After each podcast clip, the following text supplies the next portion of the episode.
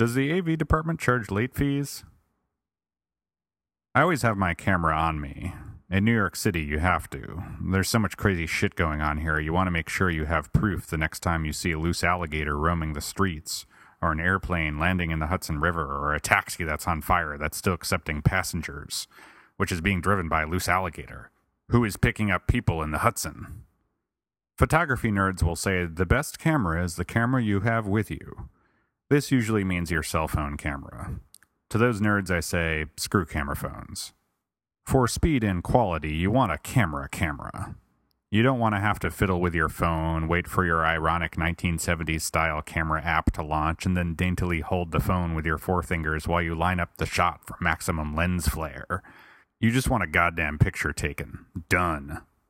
Can we talk about this whole let's make the picture we just took look like it's 40 years old thing? First off, the picture you just took looks like it's 40 years old. This is not a good thing. In 30 years, the children of the year 2041 will think we grew up in the 1970s, and we'll have to explain to them that no, in the early 21st century, we thought it would be cool to make the pictures that we were taking look worse. And when they ask why, as children do, only in 2041 they'll be doing it telepathically, we'll have to respond, because we were idiots, Timmy. Timmy will already know this, of course, because he'll be living in a cave with the rest of what's left of humanity, since by then we'll be living in a post apocalyptic nuclear winter brought about by our own hubris.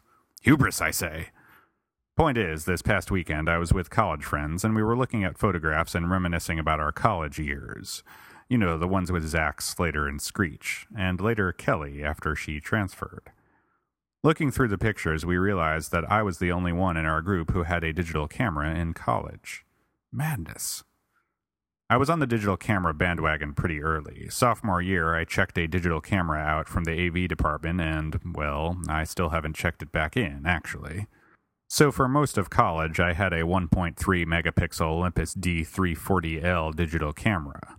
It was a solid camera.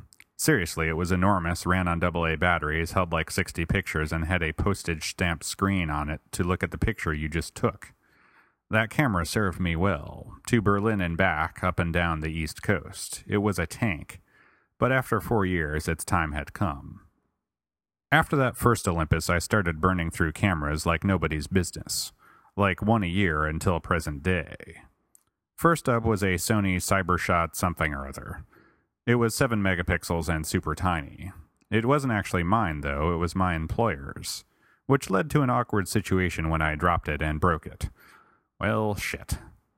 In this sort of situation, you do what any responsible sitcom dad would do upon inadvertently killing his sitcom son's turtle buy a new one and hope he doesn't notice. $300 later, Sony Cybershot something or other 2 was born, and my boss was none the wiser. At which point I left Sony Cybershot something or other 2 out in the rain. Well, shit. Again. In my defense, I didn't actually leave it out in the rain. I left it in my Buick, the one with the leaky roof. $300 later, Sony Cybershot something or other 3 was born, and my boss was none the wiser. When I left that job, I bought myself a nice Nikon S7C. It was super slim and had an enormous screen on it, whose equal I have yet to see. It was too big, however, and made the camera too large, so in a pat first I bought a new camera before I broke the old one. I bought a 12 megapixel Panasonic Lumix FX100 with a Leica lens. This was the nicest camera I ever had.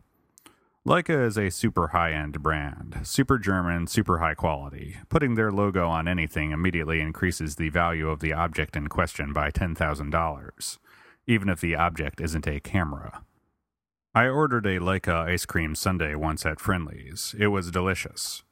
And it cost $10,004.75. Worth every penny. Unfortunately, though, all nice cameras must come to an end. It was a hot summer day and I wasn't thinking straight. I threw my sweaty clothes in the washing machine and didn't think twice. A half hour later, I was pulling the last of my clothes out. I looked down into the bottom of the washing machine and my Leica lens looked back up at me battered and bruised from the spin cycle. Why did you do this to me, Pat? Did you not like mine photographs?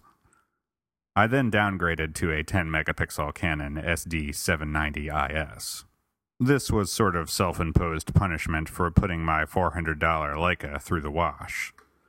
Finally, a year later, I picked up a slightly better Canon, which I've had ever since. Well, almost ever since. Remember 897 words ago when I said I always have my camera on me? Well, I was sort of lying. I haven't seen my camera in three days now. I'm fairly confident it's somewhere in my apartment, but apparently not that confident because yesterday I went camera shopping at B&H. I'm not sure what it is about me and breaking cameras. Maybe it's my Native American blood. Maybe I think photographs really do steal souls. Maybe it's my Austrian side, sick of always being in the shadow of the Germans. Whatever it is, though, I better find my camera quick. It's loose alligator season in New York, and these taxis aren't going to set themselves on fire.